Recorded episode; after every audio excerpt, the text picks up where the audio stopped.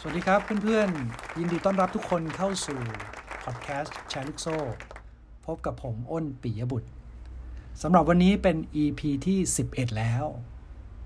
วันนี้ดีใจมากครับ เมื่อเช้าเข้าไปดูสถิตินะครับ พบว่ามีคนฟังพอดแคสต์ผมเนี่ย ถึง 222 ครั้งเลย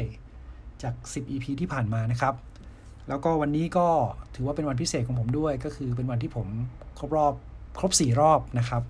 รอบที่5เนี่ยก่อนเกษียณถือว่าเป็นรอบสุดท้ายเนี่ยผมตั้งใจที่จะทำอะไรแปลกๆใหม่ ๆ เป็นการรีเลิร์นจริง ๆ หนึ่งในนั้นก็คือการทำพอดแคสต์นี่แหละครับ เพราะฉะนั้นอย่าไปไหนนะครับ เป็นกำลังใจกันไปเรื่อยๆ ก่อนนะครับ สิ่งที่วันนี้ผมอยากจะมาแชร์กับเพื่อนๆเนี่ยเป็นสิ่งที่เพิ่งจะได้รับฟังมาเมื่อวานนี้เอง เมื่อวานนี้ได้มีโอกาสเข้าร่วมสัมมนาเรื่อง leadership in digital age ซึ่งจัดโดยสโมสรโรตารีในภาค 3350 เป็นการสัมมนาผ่าน ดิจิตอลซูมนะครับ ผ่านโปรแกรมซูม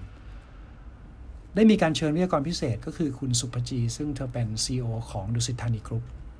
ผมเชื่อว่าหลายคนคงรู้จักคุณศุภจี เธอเป็นผู้หญิงเก่ง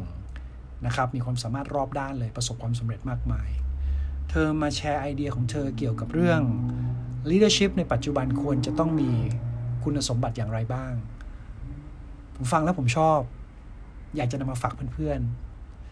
เธอบอกว่ามีทั้งหมด 8 ข้อที่สำคัญนะครับ ที่ leaders ผู้นำในปัจจุบันเนี่ยควรจะต้องตระหนักแล้วก็ถ้ามีไว้กับตัวเนี่ยจะดีมากเลย ข้อแรกเลยนะครับ unlearn and relearn new things อันนี้คือสิ่งที่ผมใช้อยู่เลยตอนนี้นะครับ ความรู้เก่าๆ มันจะอาจจะใช้ไม่ได้แล้วใน 10 ปีข้างหน้า เก็บมันไว้ก่อน พักมันไว้ก่อนครับ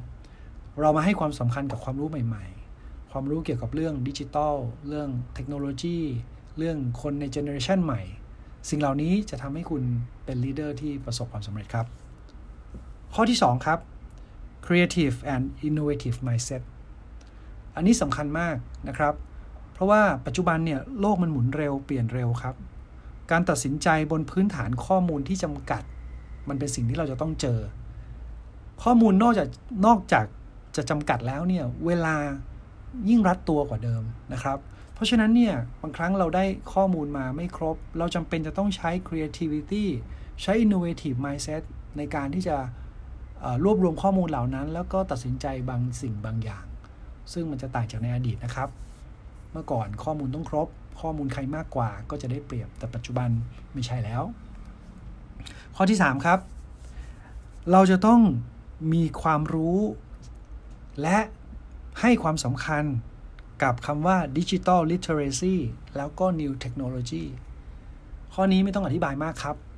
ปัจจุบันถ้าคุณไม่รู้สิ่งเหล่านี้เนี่ย มันเป็นเหมือนไดโนเสาร์ครับ โดยเฉพาะอย่างยิ่งถ้าคุณจะต้องทำงานกับคนรุ่นใหม่ ให้เวลากับการเรียนรู้ในสิ่งเหล่านี้นะครับ มันสำคัญมากจริง ๆ คุณสมบัติข้อถัดไปครับ ข้อที่4นะครับ ก็คือ คุณจะต้องสามารถวิเคราะห์ Data ที่มันมีอยู่รอบๆตัวเนี่ยเอามาใช้ให้เป็นประโยชน์ให้ได้ ปัจจุบัน Data หาได้ง่ายครับ ทุกอย่างอยู่บนอินเทอร์เน็ต แต่ถ้าคุณมีแต่ Data แล้วคุณใช้มันไม่เป็น มันก็เปรียบเสมือนกับความรู้ทั่วมหัวตัวไม่รอดในสุภาษิตไทยในอดีตนั่นแหละ เดี๋ยวนี้นะครับ เวลาที่เขาได้ Data มาแล้วเนี่ยเขาจะเอามาวิเคราะห์ครับ วิเคราะห์เสร็จปุ๊บเขาจะมาทำเป็น Pilot Scale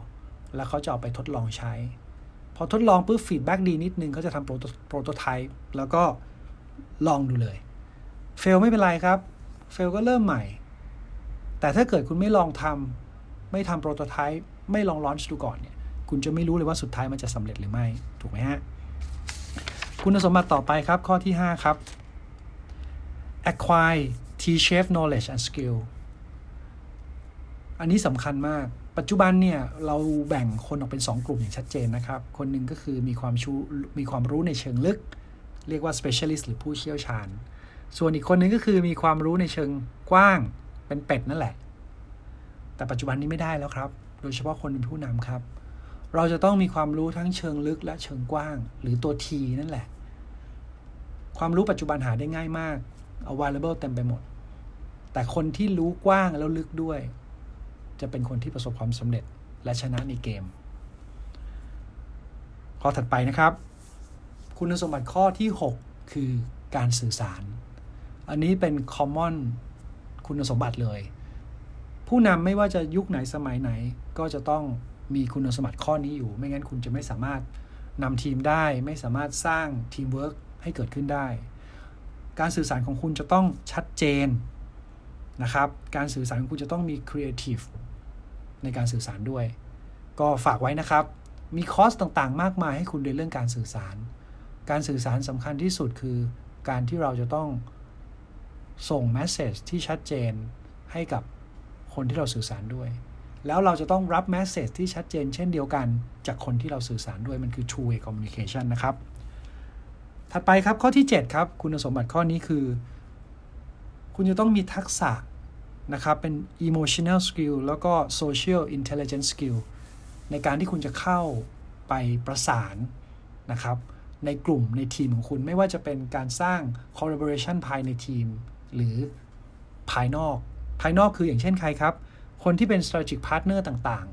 ๆ กับทีมของคุณหรือกับโปรเจกต์ของคุณ มันไม่ใช่แค่คุณเข้าไปคุยกับเขาเช็คแฮนด์ขอนำบัตรไม่ใช่ละ คุณจะต้องมี ความรู้สึกเป็นส่วนหนึ่งส่วนเดียวกับเขา emotion นะครับ แล้วก็เข้าใจกฎมาตรฐานของสังคมในการที่คุณจะเข้าไปมีส่วนร่วมกับเขาเป็นทีมเดียวกับเขาด้วย ข้อสุดท้ายครับ อันนี้เป็นข้อสรุปเลยของอคุณสุปจีนะครับก็คือเธอบอกว่าสุดท้ายแล้วเนี่ยข้อ 1 ข้อ 7เนี่ยสิ่งที่สำคัญที่สุดเลยก็คือคุณจะต้องรู้จักคำว่า integrate integrate ก็คือเอามารวมกันนะครับสามสิ่งที่คุณจะต้องรวมกันให้ได้คือ head heart and hand head คืออะไรครับ head คือทักษะครับ ทักษะต่างๆนะครับ เพื่อคุณมีทักษะต่างๆ ทักษะในการทำงานทักษะในการเป็นผู้นำทักษะในการเป็นผู้ตามแล้วเนี่ย คุณจะต้องมี heart ด้วยก็คือมี passion นะครับ คุณจะต้องมี passion ในการทำสิ่งสิ่งนั้น แล้วสุดท้ายครับ เมื่อคุณมีทักษะคุณมี passion แล้ว คุณต้อง hands on ก็คือลงมือทำจริง ๆทำไปก่อน อย่าเพิ่งไปกลัว ความล้มเหลวที่เกิดขึ้น มันจะเป็นประสบการณ์ และทำให้คุณดีขึ้นในครั้งหน้า เอาละครับสำหรับวันนี้เวลาหมดแล้วนะครับ หวังว่าสิ่งที่ผมแชร์นะครับ leadership ในมุมมองของคุณสุปจี จะเป็นประโยชน์ไม่มากก็น้อยกับเพื่อนๆ ที่คอยติดตามแชร์ลูกโซ่ทุกคนสำหรับวันนี้หมดเวลาแล้ว ไปก่อนนะครับ สวัสดีทุกคนครับ